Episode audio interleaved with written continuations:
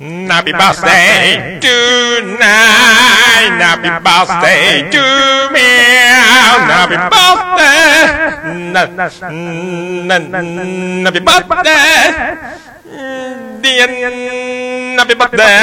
Happy birthday tonight. アットチャンネルラジオの金賞です。フェザーです。最新回のオルネポ、せーの、どうぞ。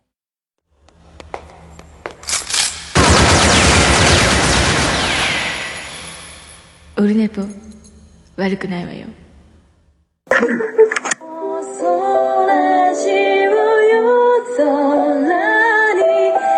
オのモッチーですあやです。きえです。モンストラジオも絶賛応援中の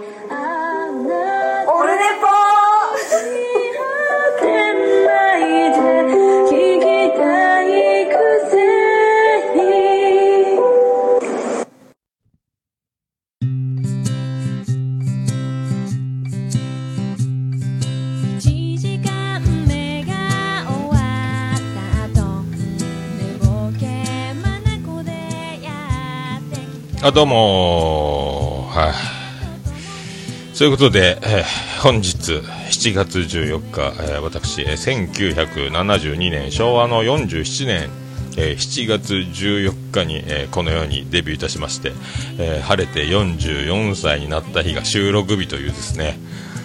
まあ、昨日もいろいろありまして、まあ、昨日土砂降りの雨、そしていろいろなことがあり、まあ、これで本当にあの役を落としたかのように、えー年が変わりまして、えー新たな気持ちでですね、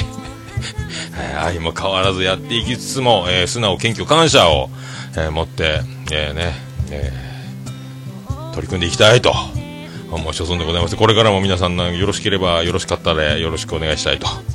はい、思う所存でございます。えーおかげさんで、あのこの番組ですね、あのオルネポの方も、その、えー重複問題が解決して、ずっとあのね、オルネポで iTunes で検索すると、同じエピソードで2つ番組が出てくるみたいなことがずっとあったんですけども、それが1つになって、えーもう2週間以上経ちますかね。まあ、おかげさんで、あのえーランキングに、まあ、1週間以上、こんなことは今までなかったと思うんですけど、ずっとランキング、iTunes ランキングの趣味ゲームカテゴリーの方ですかね、ずっと常駐することができまして、えーありがたい話だと。え思いますであの先ほどですね、えー、とポッドキャスト実践多戦知りませんの収録中だと思うんですけども、えーオルネポ最高顧問豊作チェアマンのアマンさんより、えーとね、ツイッターの DM の方いただきまして、えーお疲れ様です。あの、お願いがありまして、iTunes で検索ワード、やすでかけますと、やすとうっちんのそんな気にしてると、は、そんなに気にしてるとハゲるよという番組がヒットするので、その最新回の特別回を聞いてもらうとわかるのですが、南阿蘇で被災したポッドキャスト仲間がブックカフェを開こうと奮闘してまして、えー本の寄贈があると助かるようなのですが、この件をオルネポで宣伝してもらえませんかというお願いです。もちろんダメで問題ないですと、検討お願いしますと、えーでは失礼しますと、もちろん今日ではないですからということで、まあ今日です。はい、ありがとうございます。まあ、えっ、と、ちょっとね、えっ、と、その、今早速、えー購読させていただきましたけども、えー、ヤスとウッチのそんなに気にしてるとハゲるよということでその番組ですね、えーありまして、えーとまあ、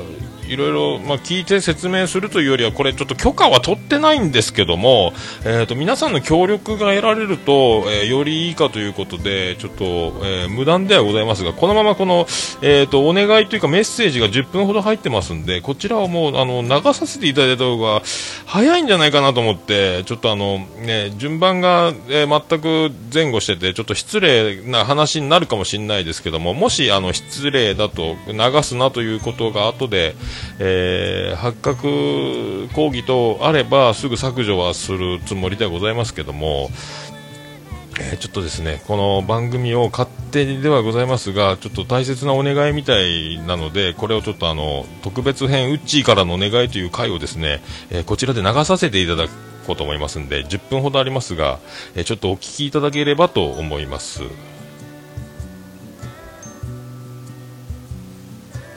はじめまして、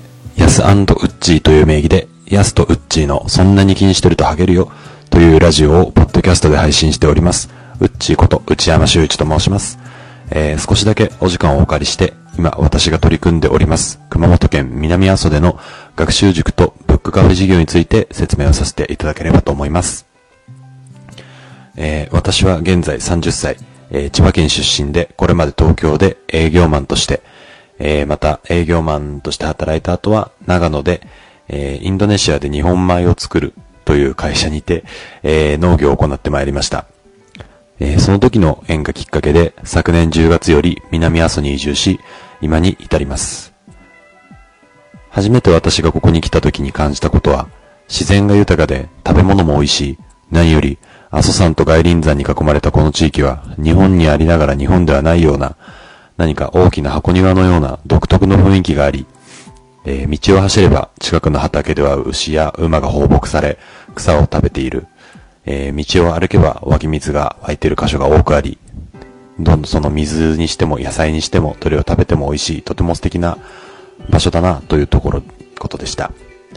えーしかし、この場所では豊かな自然はあるのですが、学びの場というのが圧倒的に少ないなというのも同時に感じました。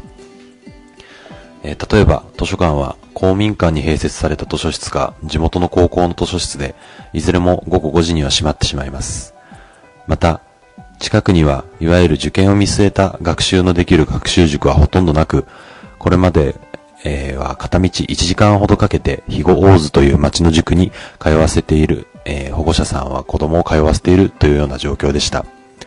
そして、追い打ちをかけるように、4月14日、16日と大地震が発生しました。地震のせいで、これまで交通の要衝であった阿蘇大橋は崩落し、俵山トンネルというトンネルも、ところどころ屋根が落ちたり、橋がずれたりしてしまい、通行不能となっています。そのため、これまで1時間ほどで、肥後大まで行けた道は、大きく迂回しなければならなくなり、片道1時間半ほどかかる山道しかなくなってしまいました。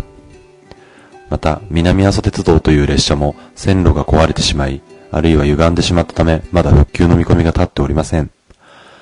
この地域の高校生は、スクールバスで早朝5時に村を出発し、高校へと通っています。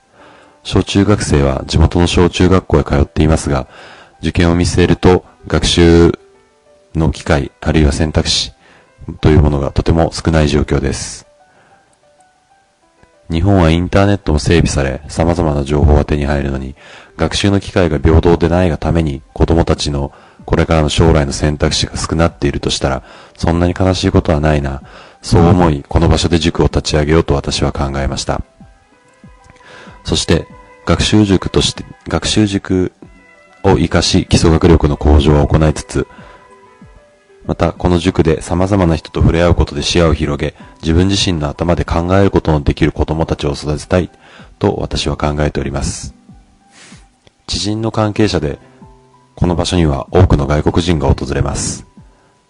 ここを訪れる外国人と話をし、彼らの生き方、考え方に触れ、また英会話の練習も行い、様々な世界を知ることで、子供たちの持つ可能性、選択肢を多くしてあげたい。おこがましいかもしれませんが、今はそう考えております。昨年私が私的に教えていた高校生は、将来村役場に勤めるよう家族から言われていたそうですが、私の下で様々な経験をすることで、結果としてもっと広い視野を手に入れたい、他の世界を知りたい、というようになってくれました。決して地元に居続ける、あるいは残るということが良くない、悪いというつもりはありません。ただ、私はどこにいても良い教育と学習の場を提供することで、その人の成長の後押しをできればと考えています。何より、これだけインターネットが普及したのに、住んでる場所が違うというだけで、人が生きていく上での可能性が狭まるようなことがあってはいけないと思うのです。そして、えー基礎的な学力は今お話しした学習塾で、それ以外の実習であったり、地域の学習の場所としてブックカフェの設立も考えております。えー今では都心あるいは都会ではかなりポピュラーなブックカフェですが、えー本を読んでコーヒーを飲んだり、受験勉強をしたり、あるいは読書会などのイベントを開くことも検討しています。先に述べました通り、この地域の図書室はどこも5時で閉まってしまいます。私は学生時代、社会、あるいは社会人になってからも、10時まで開いている図書館で勉強していました。将来の本好きということもあるかもしれませんが、図書館という場所がとてもワクワクする場所であり、勉強していて楽しかったのです。正直、その時、しっかり勉強していたか、あるいは本を読気になる本を読んでいたか、どちらかと問われると難しいところではありますが。ただ、いずれにしてよ、私は本を読むことで自分自身が経験できないような人生を経験する楽しみというものに出会い、そしてその経験が自分自身を成長させてくれているということも感じておりました。そしてそのことが喜びでもありました。その喜びをこの地でも提供したいと考えております。えー少し長くなってしまいました。すみません。えーここまでお話しさせていただいたような思いから、私は学習塾とブックカフェを熊本県阿蘇郡高森町高森というところに作ることにしました。もともとレストランだった場所です。場所の確保、内装などは自分でできましたが、本が足りません。そしてとても恥ずかしい話なのですが、資金に余力がなく、もし可能であれば、本を私、内山修一宛に寄贈していただきたいと考えております。できれば、ジャンルは旅行物、あるいは気候文が良いのですが、えーおすすめいただけるものがあれば何でも結構でございます。住所は、郵便番号869-1602、熊本県阿蘇郡高森町高森2165-1、内山修一宛てとなります。えー内は内外の内、山は阿蘇山の山、州は修学旅行の州で、1は関数字の1です。えーずうずうしくて本当に申し訳ないのですが、えー本をお送りいただく際は、どうか初払いでお願いいたします。えーまた、私自身の考えは、ブログでも発信しております。えー、ヤスとウッチーのそんなに気にしてるとハゲるよ。で、検索いただくか、千葉、阿蘇、移住なという検索ワードで検索していただければ、千葉から阿蘇に移住してきた30歳、いろいろなことに挑戦するというブログで、えー私自身の考えを書いております。また、直接のご意見等は、阿蘇千葉アットマーク gmail.com、aso chiba アットマーク gmail.com、あるいはツイッターアカウント、うっちさん1、ucchisan1 で検索していただければ出てくるかと思いますので、そちらの方で、えーメッセージ等ありましたら送っていただければと思います。えー私自身、本当に、えー特別な人間でも何でもありません。単なる一般人です。えーただ、自分が面白いと考える、思えることをしていきたいと考えております。えーこの地で、私が教えた子供が私よりずっと賢くなり、えー軽々と私を追い越していくような人が現れたらと思うとワクワクします。もちろん私も当面負けるつもりはありません。えーここまでお聞きいただきありがとうございました。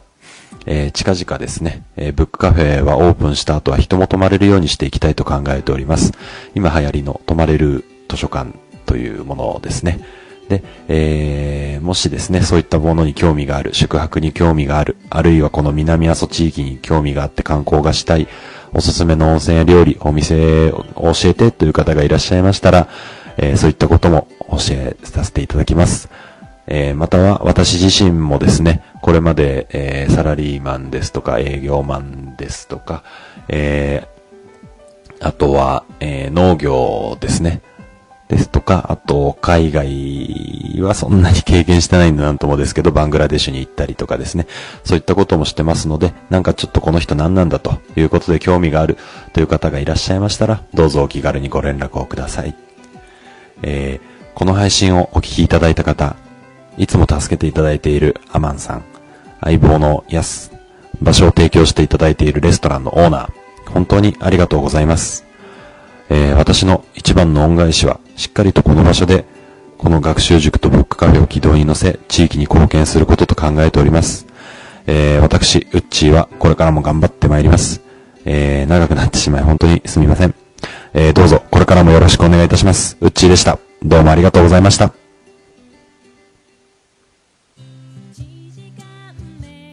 えということで、えっと、10分ちょっとですか、もう今日の、えっと、お昼頃に配信されてた、もうほやほやのやつなんですね。早いですね、アマンさんもね、その情報の速さが。まあ、こう早い方がいいだろうということで、ちょっとあの、許可を取る、取らずに、そのまんまを流させていただきまして、僕もそこで一緒に聞くというですね、えーこの、えっ、と、ポッドキャスト、このアートワークの中に、えっ、と、その今よん、喋られてたことが全部文章になっておりまして、えーその、えー住所とか、そういうのも全部見れますので、えーもしあの本とかね、えー、と協力できる方はどんどん協力していただき、あとその南阿蘇、高森、確かゴルフ場とかもあったとこだと、ホテルとかがあったとこだと思うんですけどね、えーそこ皆さんなんか旅行で行かれるでしたら、ぜひあのね、えー行っていただければと思います。はい、ありがとうございました。僕もあのこれリンクそのまま、えー、と後でページの方に貼らせていただこうと、えー思いますんで、えーよろしくお願いしたいと思います。ありがとうございました。えーと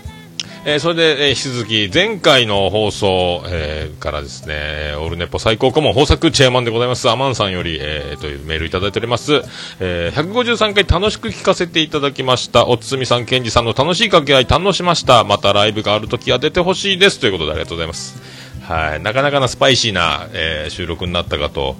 えー思いますけどね。まあ、あのービアンコネロというその、ね、ミュージシャンは、まあね、結構もう長く、まあ、メジャーデビューもしてたんですかね、確かね。あの、歌姫ゆいちゃんが、えー路上でビアンコネロライブしてた時に見に来てて、ね、あのー私も音楽やりたいけど、どこへ行ったらいいんかみたいな、えー進路の相談と、で、こういう学校に行ったらみたいな紹介をして、で、あの、完全に飛び越えて行っちゃったよみたいなことも言ってましたけども。でまあ、ビアンコネロのライブ見たことある方はもうね、わかると思うんですけど、まあ、とにかく、えークオリティが高い、えーね、曲、音楽、そして、え笑いと。めっちゃおも笑いの筋肉半端ないんですよね。芸人ではないんですけども、まあ、すごいんですよね。昔は、あの、IKKO さんと一緒に何か番組で曲作る何かやったりとかね、まあ、いろいろやってたりとかもしたんですけども。まあ面白くて、この前の収録も僕まあ MC が下手なんで、まあおつみさん、おつみさんももうライブで、だから生のステージで目の前にいるお客さんを、えー笑わせるということをずっとやってる人たちなんで、まあ僕とは全然、まあレベルが違う、もうお笑い筋肉が違うわけで、まあ二人が掛け合ってりゃ僕そこでもお前が司会をしろって僕に言ったところでできるわけがない。僕は MC できるの分かっとってああいう風に言うんですけども、まあね、お笑い筋肉がすごくて、で、いつもあの、つみさん来たら曲の途中でラップを挟むということをやってるんですけど、もともとあの、ケンジ君の得意技でして、で、おつみさんに僕がこう、小さい声で振ろうかと思ったら、パッとケンジ君あの、ラップやりまして面白かったですね。まあ、本当に面白いんで、本当涙が笑いと感動で両方出るような、もうね、全力でやるステージなんですけども、本当にいいバンドなんで、まあ、ぜひね、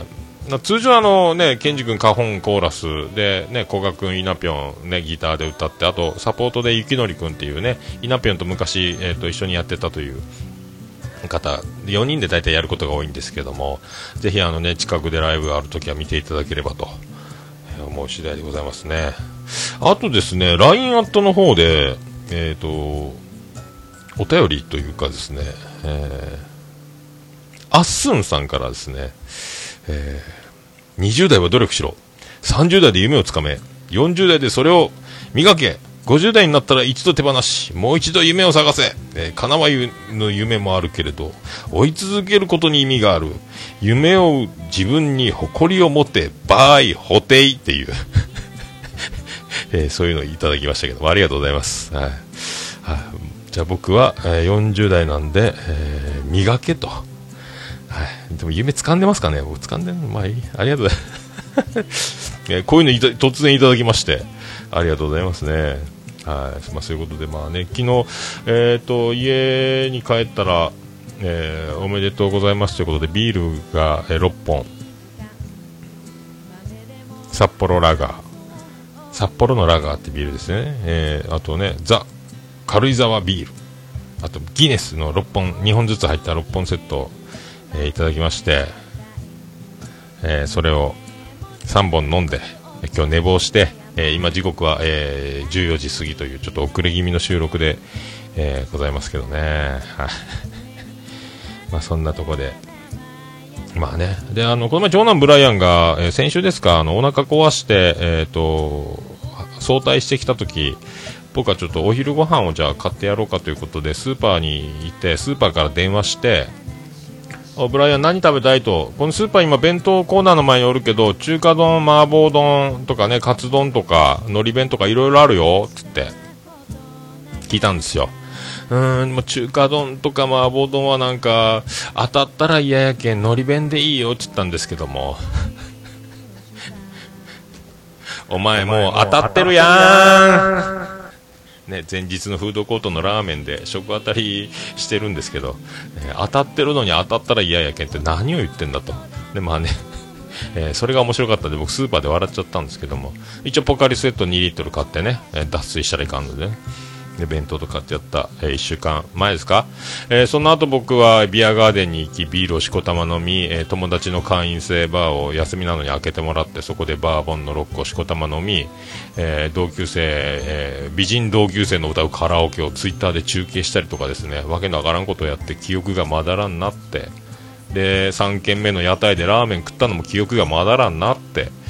えね、で、次の日もすごいちょっと復活にだいぶ時間かかりましたけども、まあその同級生女の子たちもみんな記憶がないと。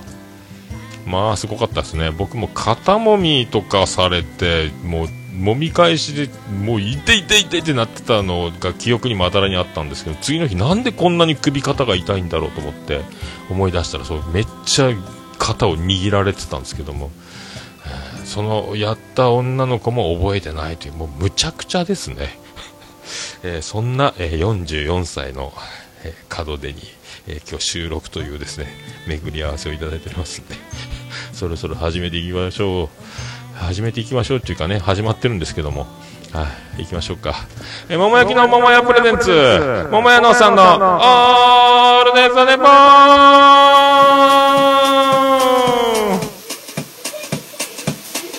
ンててて、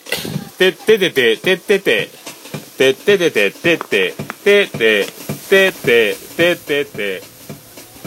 福岡市東区前松原赤目田交差点付近の桃焼きの店桃屋特設スタジオから今回もお送りしております第154回でございます7月14日の木曜日フランス革命ですか、えー、水谷豊の誕生日ですか、えー、昨日は中森明菜の誕生日ですか早見優の誕生日だったですかねどうですか？まあいろいろ廃藩置県が行われた日であったりとか、えー僕が生まれた日はね、世の中にとって大事な日であったかと思いますけども、今回も頑張っていきましょう。世界一ひなぜることがそうでも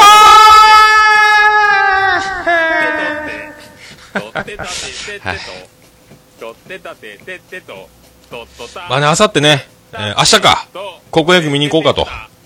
思っております。やっと、や、今年初めて野球が見れるという喜びに今包まれております。えー、城南高校対、えー福岡工業。えー今、日本ハムの中島とかね、えー DNA の三島を輩出した福岡工業。えーこれを見ようかと。えーと、グランド整備のトンボがけがね、あの、アートに一列並んで、こう、フォーメーションがすごい面白いチームなんですよ。えーまあ えーね、そういうのを含めまして、えー見たいと思います。それでは皆さんよろしくお願いいたします。ちゃんと聞きって言ったやんねえ何しようと？あでねぽはい、ということで、えー CM とかちょっとね、えー今日ちょっと時間がいっちゃったんで、えーちょっとカットしておきましょうかね。えっ、とね、僕ね、BGM 探してますよ。えー BGM どこ行ったんですか？BGM こっちやったかな毎度毎度ね、こういうことばっかりしておりますけども、えー、あ、なったよ。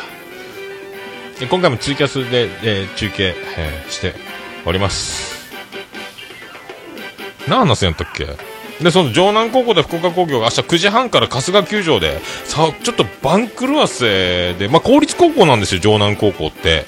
で、福岡でも2番目に頭のいい学校なんですよ。多分僕の当時から、今もそうだと思うんですけど、1番が周遊館高校で偏差値が68から70近いぐらいあって、2番目が城南高校で、ま、64とか2とかですかね。それぐらいの学校なんですけど、なんか知らんけど、えーあの、久留米学園に勝ったんですよ。久留米学園ってまあまあ強いんですけど、勝っちゃってるんですよ。で、あと、えっ、と、僕のこう行ってた高校の近くに筑前高校っていうのがあって、確か椎名林檎も筑前高校やったんかな？違ったかな？まあ、ここがですね、えっ、と、偏差値50ちょっと、今ちょっと通常、もっと上がってて今いい学校になってるらしいんですけども、その逆に僕が行ってた、えー GY ハイスクールトナイは、今、定員割れで偏差値がもう40近い、もう名前書けば受かるぐらいな公立高校になってるらしいんですけども、その筑前高校が、あのシード校の沖学園、えー沖学園といえば巨人の久保を輩出した学校ですかね。元巨人の久保ですか？今、まだも巨人ですか？わかんないですけども。えーあのシード校の沖学園、サヨナラで、えー9回の表に意地で沖学園が追いついて、えー4対3ね、ね、3対3に追いついたんかな？でも9回裏逆転。あ、違う。サヨナラ勝ちしちゃったんですよ。すごいっすよ。この第7学区、公立高校、頭のいい学校。頭がいいからですかね、野球を頭でする by 野村克也。考えて考えて考えろ。ね、 by 野村克也。野村野球はプロセスだ。 by 野村克也。 import data、ID 野球、 by 野村克也ですけど。強いんですよ。これで糸島高校も第7学区なんですけども、公立高校活動。これ公立高校大旋風、南部、南部地区、北部と南部に分かれてますけども、福岡の南部、大荒れじゃないですか、これ。えーそういうのも含めてですね、ちょっと明日9時半からちょっと見ようと、もうやっと野球が見れるんですよ。もう涙が出そうです。で、クーラーバッグを持って弁当とジュースを入れてですね、あのーこう、夏の大会の予選っていうのは、負けたら終わり、引退なんで、もうスタンドもベンチも応援が、もう最初プレーボールかかった時からもうすごいんですよ、あの、気迫というか。で、あの試合が決着もついてて最終回ギリギリ試合が終わるまで笑顔で、ファイトでね、ちょっとすごい剣幕というか、すごいすごい気迫でですね、最後まで諦めずに戦うのを、もうプレイボールから僕ね、かん全然関係ないんですけど、ちょっと涙が出るんですよね。もう、また僕もネット裏に明日ね、えサングラスとタオルをかぶって日焼け止めを塗ってかじりついて、この人スカウトの人じゃないかっていうぐらい、え野球通な顔をしてみようかと思ってますけど。あ あ、まあそういうところですかね。ああ、まあね、もう前回そうやってあの、まあ、ビアンコネルケンジ君の、えサプライズ登場いただいたりとか、まあそんな感じでやってきて、で、今回今日で44歳になりまして、えーね、で、アルバイトも2人採用しまして、え1人はね、えー、一昨日辞めましたけど、まあね、そんなのも、えーまあね、まあいろいろありまして、まあいろいろ辻褄の合わないことがいろいろあったんですけども、まあね、その辺もね、まあ面白いからということで、はい、ね、携帯が見つかって、えー携帯を先生の中を見られて、えーバイト先がバレて、えーどうしましょうと。辞めるしかないやないかと。辞めますと。給料どうしたらいいですかと。取りに来いと。ちょっと今、準備中で忙しいから、この時間は、お営業時間30分前に電話するのはやめてくれと。ね。で、お前、電話切ったんですけど、電話没収されてるのに、公衆電話から不明という、公衆電話から電話かかって僕の携帯にかかってきたんですけど、不明って出てたんですよ。携帯没収されてるのに、僕の、え携帯電話に電話をかけられるという、この記憶力ですか？どういうことでしょうね。普通だったらなんか検索かなんかどっかで調べて、桃屋にかけるのが筋だと思うんですけども、おかしいなぁ。おかしいなぁと思ったんですけども、まあね。で、なんで先生にバレたんだって聞いたら、そのね、最後給料取り来た時に、えーバイト先って書いてましたって、嘘つけー と思ったんですけどもね。で、あの、オープン前は忙しいから、えーっと、まあ、いつでもいいから給料取り来るときは、えー5時前か、えー7時前、7時頃、7時前ぐらいに来なさいよって分かりました。今日伺います。7時前に伺いますって電話を切ったんですけども、来たのが7時半だったんですよね。どうなってんだと。遅かった。なんで7時半に来たんかってっても結局オーダーから手が離せないんで、いろいろ話したいこともあるし、聞きたいこともあったんで、もう20分か30分、あの、待たせることになったんですよね。で、どうしたんだ？っつったら、バスに乗り遅れましたって言うんですよ。えー、ね、まあ、彼女あの、まあ、高校生だったんですけども、バスに乗り遅れて7時半ですよ。そんなに学校遅いのかと。あら？私服じゃないの？あら？お化粧してるじゃないの？と。バスに乗り遅れたっていうの、それ、嘘じゃないの？と。乗り遅れたけども、着替えておしゃれしてお化粧したから遅れましたじゃないんですか？っていうね。えーバス乗り遅れましたすいませんって言ってるけど、ちょっともう半笑い、半笑いはしてないんですけども、もう半笑い。もう半笑いが透けて見えるような半笑いということで、えーねすごかったですね。ツイキャス終わりましたね。再びですよ。で、まあ結局ですね、そうやって給料もらって、その給料でも遊びに行こうかなぐらいな腹積もりだったんでしょうか。わかんないですけどね。謎は。まあいいんですよ、もう、あのね。もう、やめちゃったんで。まあいいんですけども、まあね、えーもうちょっとあの、正直に言った方がいいんじゃないの？という。まあ、これが本当だったら僕の方が悪いんですけども、悪いもクソもないんですけど、まあ、面白いなと思ってですね、まあ、そういうのも含めて、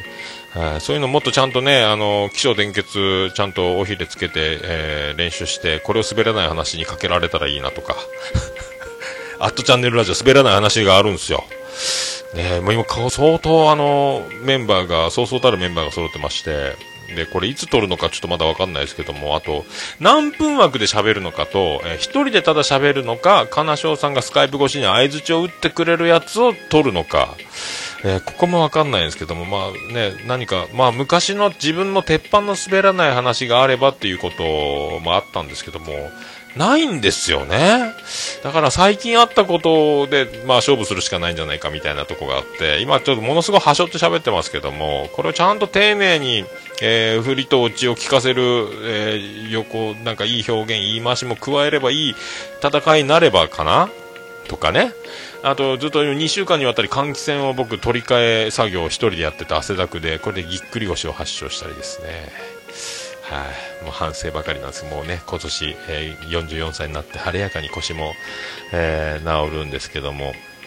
あ、虹パパさん収録日決まったんですね、滑らない話。えーえーね、田んぼに足を取られないようにしていただきたいと。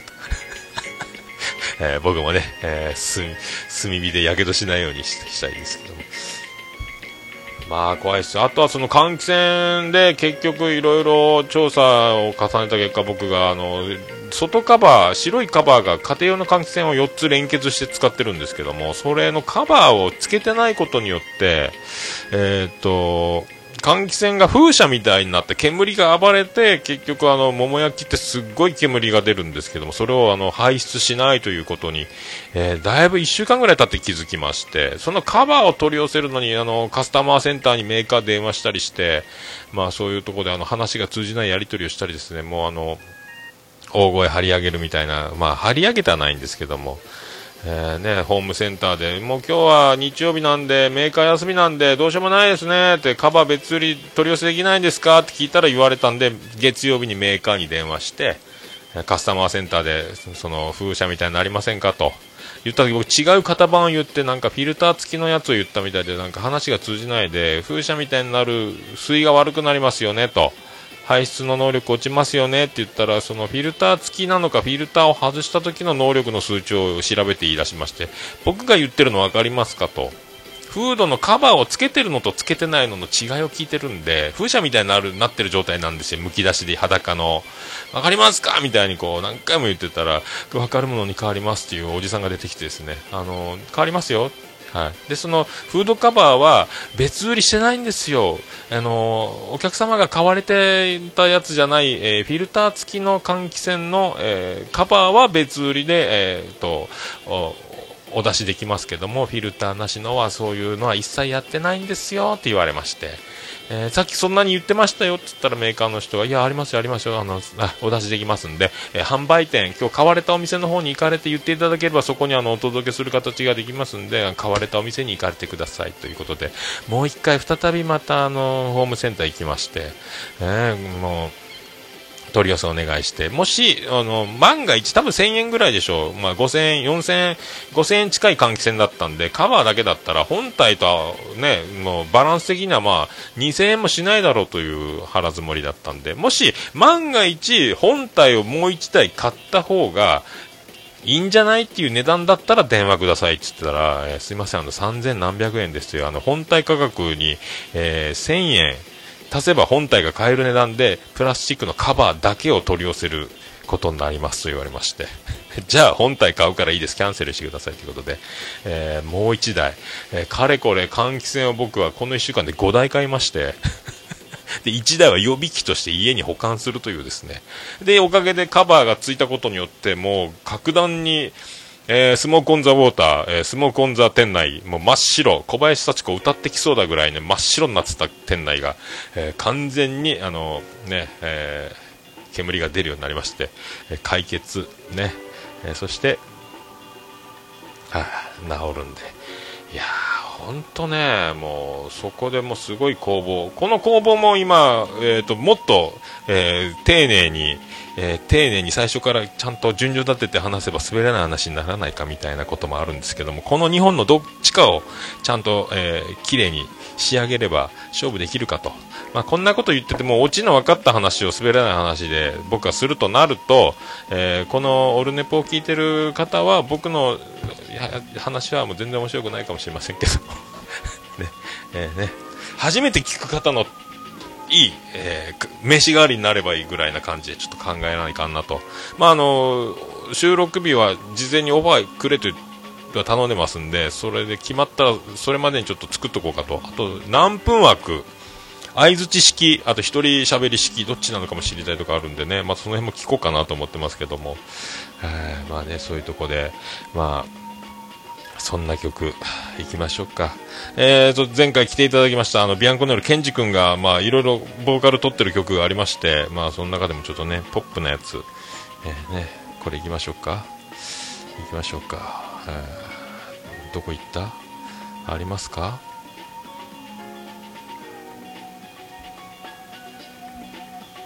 言いましょうか。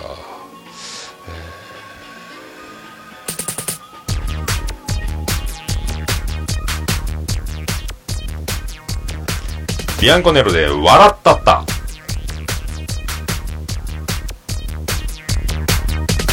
あらかた聞けないねここ意外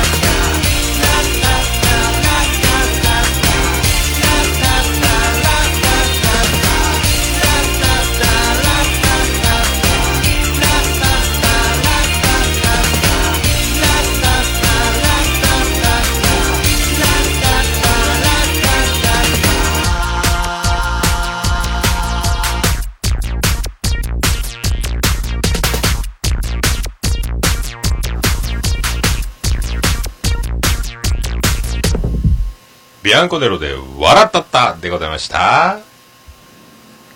もうオルネポ聞かなきゃでしょ？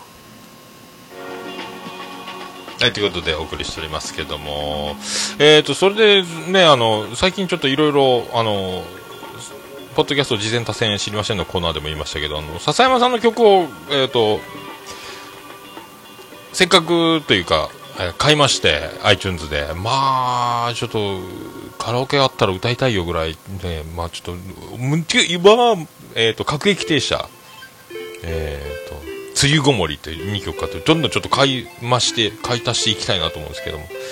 はい、意外にですね、あの、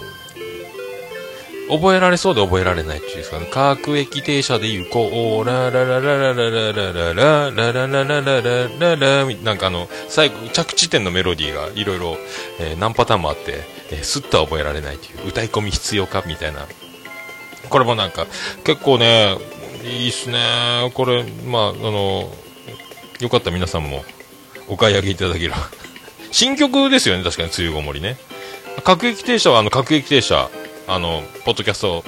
澤田さんとやってる番組のやつですけども。はい。いいっすね。まあね。そんなところですよ。はい。どんどん買っていこうかと思います。iTunes カード買いまくらないかんですけど。はい。あとそうな、まあ、何回も言ってますけど、結構毎日深夜にあの、笹山さん、あの、ツイキャスされてるんで、えー、めっちゃおもろいっすよ。はい。昨日も夜中に腹よじれましたけどね、本当。えーめっちゃ面白いっすね。読み上げ機能を使ってめっちゃ遊んでましたけどね、もうクソ面白かったんですけども、あとなんか、えーザキハタさんってミュージシャンの方なんですかね、えっと、そこ途中で、えっと、スカイプで合流してきて喋ってたんですけども、何回も切断しながら、モグラ叩きのようにすぐ復活するというくだりを何回もやってて、で、今日も昼もそのくだりをまた、これよ深夜聞いた人しか知らんやんって言いながらやってましたけど、また面白いことやってますけどね、はい、めっちゃ面白かったですね。はい。まあそういうとこで、えーそういえば行きましょう。このコーナー。えー、えー、えー、ハッシュタグ、ハッシュタグオルネポ。オルネポ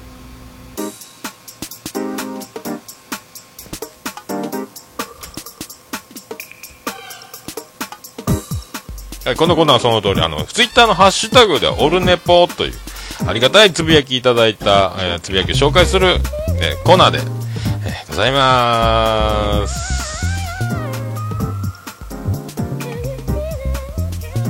多分これでいいのかな？えー、翔さんいただきました。アニメカフェの翔さんですね。この前ツイキャスでコラボさせていただいたんですけども、えー、虹パパラジオのツイキャスで飛び入り参加したことがきっかけで声見知りとなったオルネポの最新153回拝聴、えー食中毒は怖いですよね。えーご子息様が早く回復しますように。紹介されていたビアンコの曲。好きです。ツイキャスで楽しい時間ありがとうございました。まあ、丁寧でございます。ありがとうございました。初めてご子息って言われましたね。長男ブライアンよかったですね。誰がご子息やねんっていう顔してますけど、え ー大変申し訳ないです。まあ、丁寧な方ですね。まあ、そういうことが感じられる番組作りとトーク、そしてあの、森本レオ集がすごい F 分の1の揺らぎじゃないですけども、癒しボイスで丁寧に番組を進行する、あのね、そしてあの、えー自分の興奮を抑えられない瞬間も見え隠れする、このね、えーテクニシャンですね。北海道札幌言ってましたけども。はい。アニメカフェ、翔さん、ありがとうございました。これからもよろしくお願いします。えーこんな私ですけどもよろしくお願いします。はい、ありがとうございます。えーナインさんいただきました。えー、オルネポ153回聞いてます。安定のトークでニヤニヤしてます。ツイキャス見たいのになかなか見れないです。てんてんてんということでありがとうございます。ありがとうございます。まあ、ツイキャスと同じものを、えー収録でそのまんまを、ポッドキャストで配信しておりますんで。ただ今毎日あのー昼寝ポと題してツイキャス昼やってます。30分間。えーツイキャス用語的には一枠っていうらしいんですけども。はい。まあ、それでね、やっていこうかと思ってます。はい。よろしかったら、えー、ワイワイ環境の整った場所で聞いていただければと思いますけど、だいたい夕方4時前後に多分30分ぐらいやりますんで、はい、よろしくお願いします。はい。あ、にじパパさん、ツイキャスコメント入ってますね。そしてその匂いにつられて集客アップ。さっきの煙の話ですね。はい。そして僕は途方に暮れる。違うか。大沢良之です。ありがとうございました。ちゃんなかさん、中ちゃんマンいただきました。ありがとうございます。暴れラジオスさん。ねえ、ちゃんなかさん、レジェンド。ホークスだけだとベイリスターズ久保の件、前々から思ってました。笑い。久保に関してはタイガース時代から思ってました。えー真剣勝負場所でのニヤニヤ、高校球児が、えー緊張感あのために、えー笑顔でプレーしているようには取れないんですよね。これこの前言ったっけ？わかんないです。ありがとうございました。そうなんですよね。ベイスターズ、武田久保、ニヤニヤ。ね久保のクイックがえぐいんすよ。はい、そうなんですよ。ねえぐいんすよ。あ、そうです、なの千年さんの、えー、ね、僭越ながらで出てた話なんですよね。そうそうそうそうそうそう。はい。ねえ。まあね、そういうところが相手に闘争心をして、それをすり抜けるように配球するのが、まあ相手をカットさせたら勝ちなのかもしれないですけどね。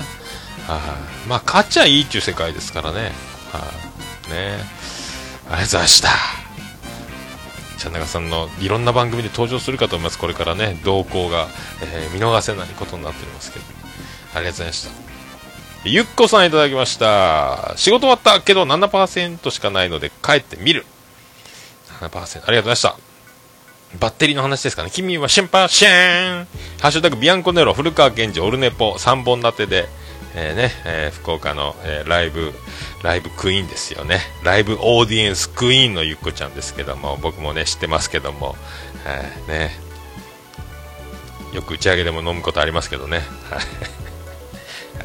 初投稿じゃないですか、ゆっこちゃんね。ありがとうございますね。えーなんか今度送ってください。ありがとうございます。え続いて、えーこのページから動画見れるよっていう子ちゃんが、あのね、あの引用リツイート。ビアンコネロ古川源氏北ルスペシャル。ビアンコネロワンマンライブ締め込み告知祭りのツイートしていただいております。ハッシュタグビアンコネロワンマンライブ締め込み古川源氏ライブハウス店長などなどね、書いております。ありがとうございました。ハッシュタグ女王ですね、これまた。ありがとうございます。あと、みゆきさん、えくツイ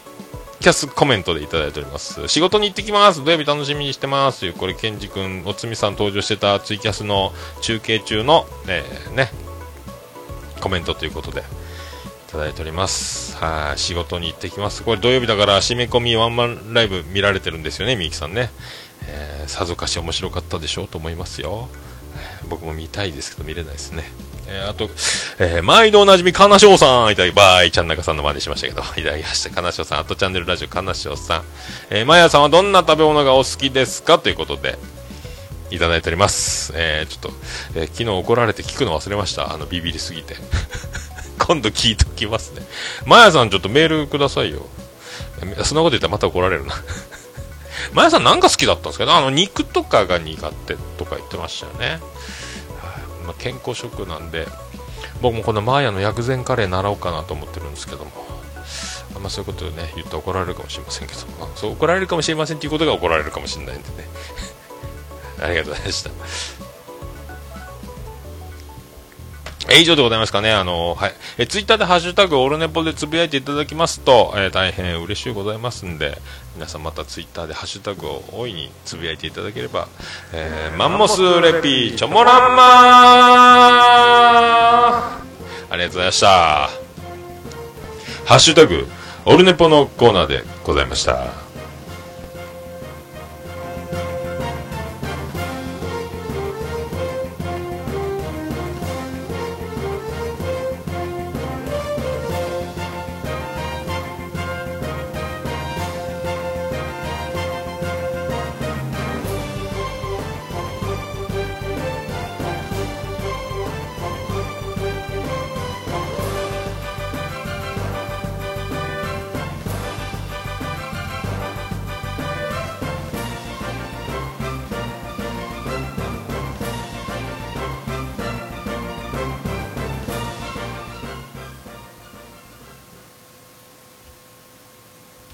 聞きって言ったやん。ねえ何しようと？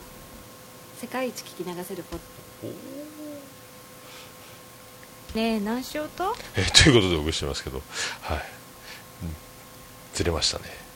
ずれましたね。ああということであのおかげさまではい、えー今日もこのまま収録は、えー終わっていこうかと。アーマンさんツイキャスのコメントメロン姫キャス見ていた。今終わったということでメロンちゃんツイキャスやってるんですねえーね、 Yellow Yellow Happy でおなじみの川崎イエローさんのね、今度、あの、ワンマンライブも終わったんですかね？今度ですかね？ワンマンライブあるんですよね。そして、おとがめフェス出場決定というですね、今ノリノリのね、えーと、あとなんですかね、あの、徳松さんたちのバンド、パークサイドパークみたいな番組も始まってますよね、ツイキャスで、あ、ポッドキャストでね。えーとですね、今ですね、何をしているかというとですね、えー出てこないです。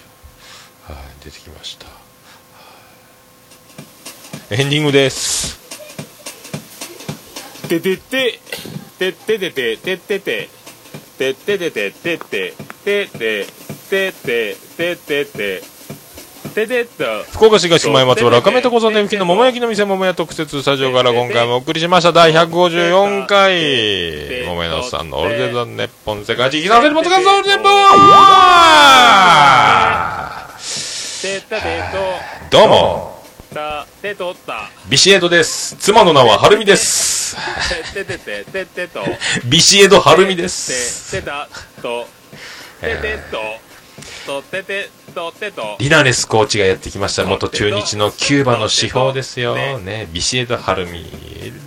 ブーリブリブーリブリブーリブリブーリブリとてたてててとととたはいてたてとててたはい、まあ、そういうことで、えー記念すべき、えー44歳の、えー誕生日に自分で、あのね、まあアマンさんツイキャスいただきまして、今週日曜日ワンマンライブラッシュです、東京で。川崎イエローさん。グッズも販売言ってましたね。えー弾き語りでやるんですかね。メンバー、なんか、サポートメンバーいるんですかね。わかんないですけども。ねはい、えーこれからも、あのー頑張って、頑張る、頑張らずに、えー楽しく、楽しいことが誰の迷惑にもならないように、えー誰の迷惑になったかというときは、えー精一杯謝らせていただきつくですね、えー自分が楽しいが、えーそれしかもう基準がわかんないですけども、えーこれから、あの、えー精進していこうかと思います。はい。えーそんな曲でございます。はい。オルネポエンディングテーマでございます。張り切って地球は丸いんだもの。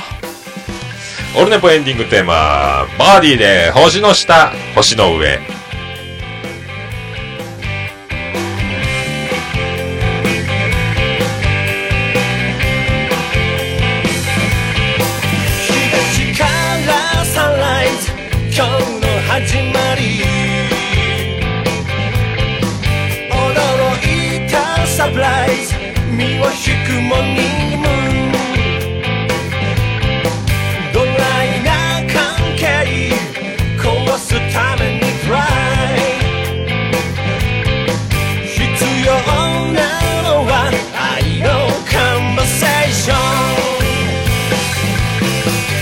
星の下星の上いつだって道の上あふれたメッセージあふれてる星の下星の上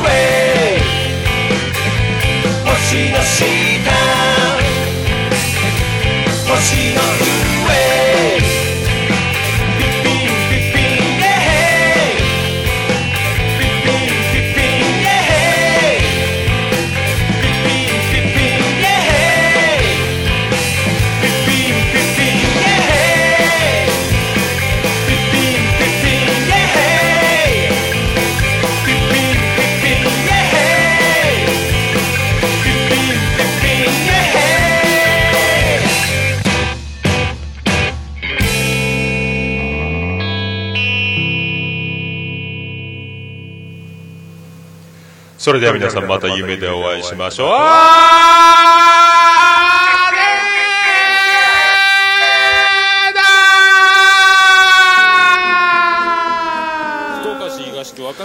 オールネポ4040スペシャル。桃屋のさんのオールデイズだネポー。